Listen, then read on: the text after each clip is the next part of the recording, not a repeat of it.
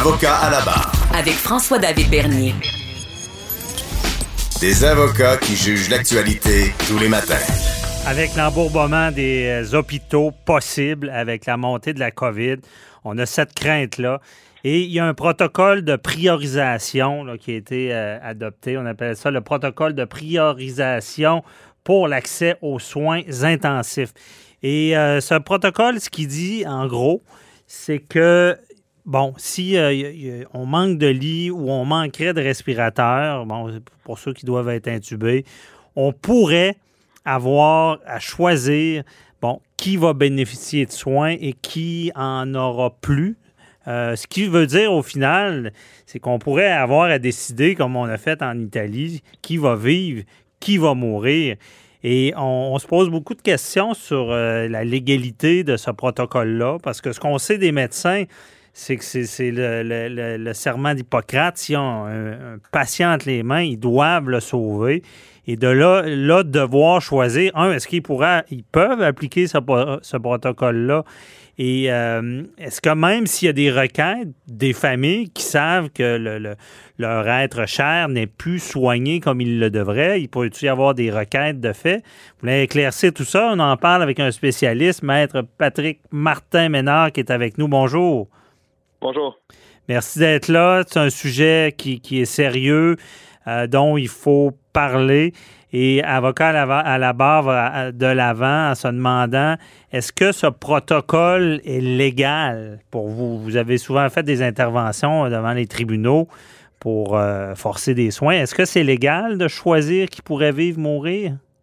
Oui, absolument. Écoutez, ce genre de protocole-là, c'est pas tombé du ciel avec la pandémie. En fait, ça existe depuis toujours pour des situations justement où on se retrouverait avec un plus grand nombre de patients que les ressources qui sont disponibles. Okay. Donc, c'est clair qu'il y a, en pareille situation, il y a toujours des choix qui doivent être faits. Ce genre de protocole-là donc existe et ils ont été mis à jour dans le contexte de la pandémie. Et c'est tout à fait légal. Et ce protocole-là ne peut pas être attaqué avec les droits et libertés, dans le sens que si on est une famille et là, on sait que notre proche était à l'hôpital avant, et là, on sait qu'avec ce protocole-là, on va évaluer l'espérance de vie de quelqu'un, sa condition, ses chances de survie. Mais on ne pourrait pas intervenir devant les tribunaux disant que on n'a pas à le retirer des soins intensifs, qu'on se doit de le soigner, que c'est une atteinte aux droits et libertés, par exemple, en fonction de l'âge ou de la condition physique? Écoutez, à la base, okay, ce que le droit dit, donc tout patient en situation d'urgence a le droit aux soins qui sont requis par sa condition, évidemment dans le contexte des ressources qui sont disponibles. Quand on se retrouve dans une situation où les ressources sont limiter le fait de faire des choix puis de les prioriser selon des considérations médicales est tout à fait permis au niveau légal. Ceci étant dit, je vous dirais, dans la pratique, évidemment, on va tenter tout ce qui est possible et impossible pour éviter de se retrouver dans des situations comme ça. Okay. Donc là, on parle justement de pénurie de ventilateurs pour les patients qui pourraient en avoir besoin. Dans un contexte comme ça, on pourrait se questionner à savoir est-ce que cette pénurie-là était prévisible, est-ce que le gouvernement a fait les démarches qui étaient nécessaires pour assurer qu'on ait l'équipement dont on a besoin. Mm-hmm. Ça soulève certainement des questions qui sont importantes, qui pourraient possiblement donner lieu à certains recours davantage au niveau de la responsabilité civile, mais encore une fois, ce serait des recours qui, surtout dans le contexte actuel, on est vraiment dans un contexte de pandémie et de pénurie mondiale de ventilateurs, donc ce serait des recours qui seraient certainement entachés de plusieurs difficultés, de plusieurs défis. Mmh. Maintenant, pour ce qui est de s'adresser aux tribunaux pour forcer un hôpital à soigner une personne, je pense que essentiellement, ce qu'il faut se rappeler, dans le contexte, même dans le contexte du protocole qui fait actuellement l'objet de discussion, c'est que les personnes, par exemple, qui ne recevraient pas l'assistance de ventilateur doivent quand même être traitées avec toutes les ressources qui sont disponibles, donc tous les traitements alternatifs qui pourraient aider la personne. On parle notamment de la prise de stéroïdes, par exemple, ou l'assistance d'oxygène et tout. Donc, c'est pas simplement Un hôpital pourrait pas simplement s'en laver les mains puis dire voici, on choisit ce patient-là et cet autre patient-là, on le met à l'abandon. Il y a quand même l'obligation de donner l'ensemble des soins qui sont requis selon les ressources qui sont disponibles. OK, je comprends. Donc, on peut pas le laisser aller. Faut avec tout ce qu'on a entre les mains, essayer de le sauver autant. Mais je frappe un peu sur le clou, mais il n'y a pas un problème en enlevant un respirateur à quelqu'un qui en a besoin pour le donner à un autre. Il n'y a pas un problème, là? C'est certain que si on regarde, si on est confronté à des situations particulières puis qu'on regarde chacune de ces situations-là, il y a un jugement clinique là, qui doit être exercé puis qu'on pourrait probablement remettre en question. Okay, en bout de ligne, là, c'est comme je vous disais, ce sont des situations qui sont exceptionnelles, qu'on va vraiment garder l'application de ce protocole-là pour des situations dans lesquelles on n'a pas d'autres moyens. Ceci étant dit, le protocole est quand même appuyé sur des considérations qui sont médicales, en principe, n'est-ce pas? Donc, il ne va pas y avoir de favoritisme, on ne va pas faire non plus d'âge. Évidemment, l'âge est un des éléments qui rentre en ligne de compte à un certain moment dans le protocole, mais c'est pas là le critère principal. Donc, on se doit de bien appliquer le protocole. Si le protocole n'est pas bien appliqué, évidemment, là, il y a d'autres considérations qui rentrent en jeu. Je pense que les mesures actuelles que le gouvernement nous impose visent justement à ne pas arriver jusqu'à cette situation. Mais c'est pas, comme je vous disais au départ, c'est pas quelque chose qui est nouveau, c'est quelque chose qui a toujours existé. Puis on pense par exemple là, à des événements là, de nature catastrophique, comme par exemple un tremblement de terre en Haïti en 2010. Ce sont des protocoles qui ont été appliqués à ce moment-là aussi. Donc c'est pas, on n'est pas dans une situation complètement nouvelle. C'est des situations qui peuvent être déchirantes. Il y a des choix vraiment déchirants à faire.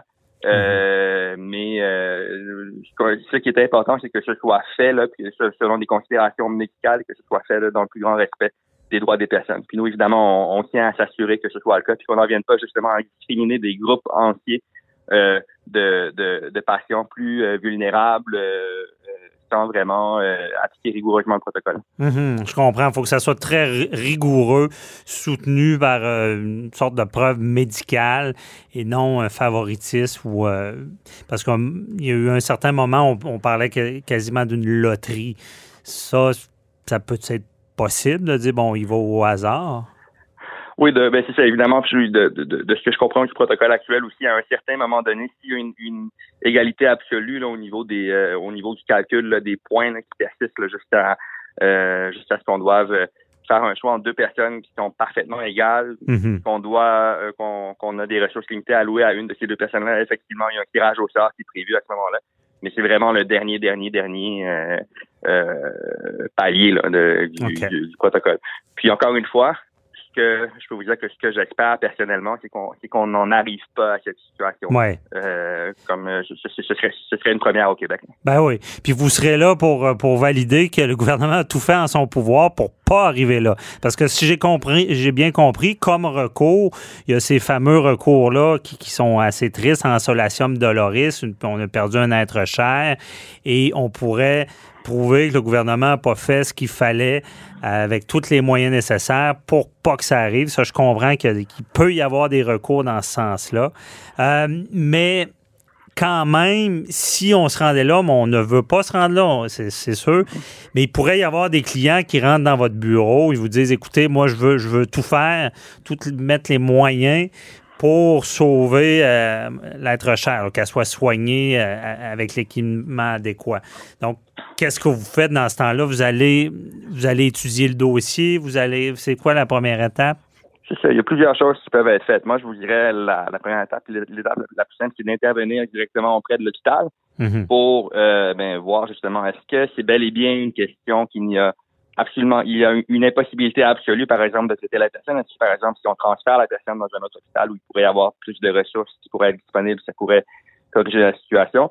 On peut pas simplement, je vous dirais, c'est un petit peu souvent un genre de réflexe qu'on voit dans le système de santé. Là, on applique un protocole ou une ligne directrice sans vraiment trop se questionner ou sans vraiment trop valider s'il n'y aurait pas des alternatives. S'il existe des alternatives, évidemment, je pense qu'on peut elles doivent être mises en place. On peut pas simplement dire, alors voici, dans l'hôpital X, on n'a plus de ventilateur et on a un certain nombre de patients ici qui en ont besoin, donc on va laisser ces patients-là qui ont un ventilateur. S'il y a une possibilité qu'il y en ait qui puissent bénéficier de ça ailleurs, mais on devrait considérer évidemment un transfert. Donc ce genre de questionnement-là doivent être constants là, dans une situation comme celle-là.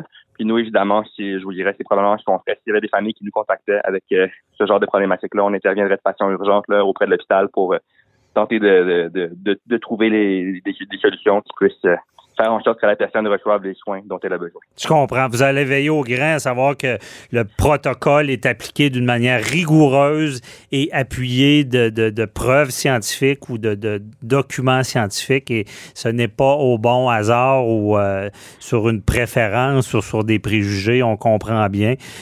Parce que des erreurs, ça peut arriver. Je comprends que certaines familles pourraient être inquiètes quand on sait que tout est fait dans les règles de l'art. Déjà là, c'est moins difficile à accepter.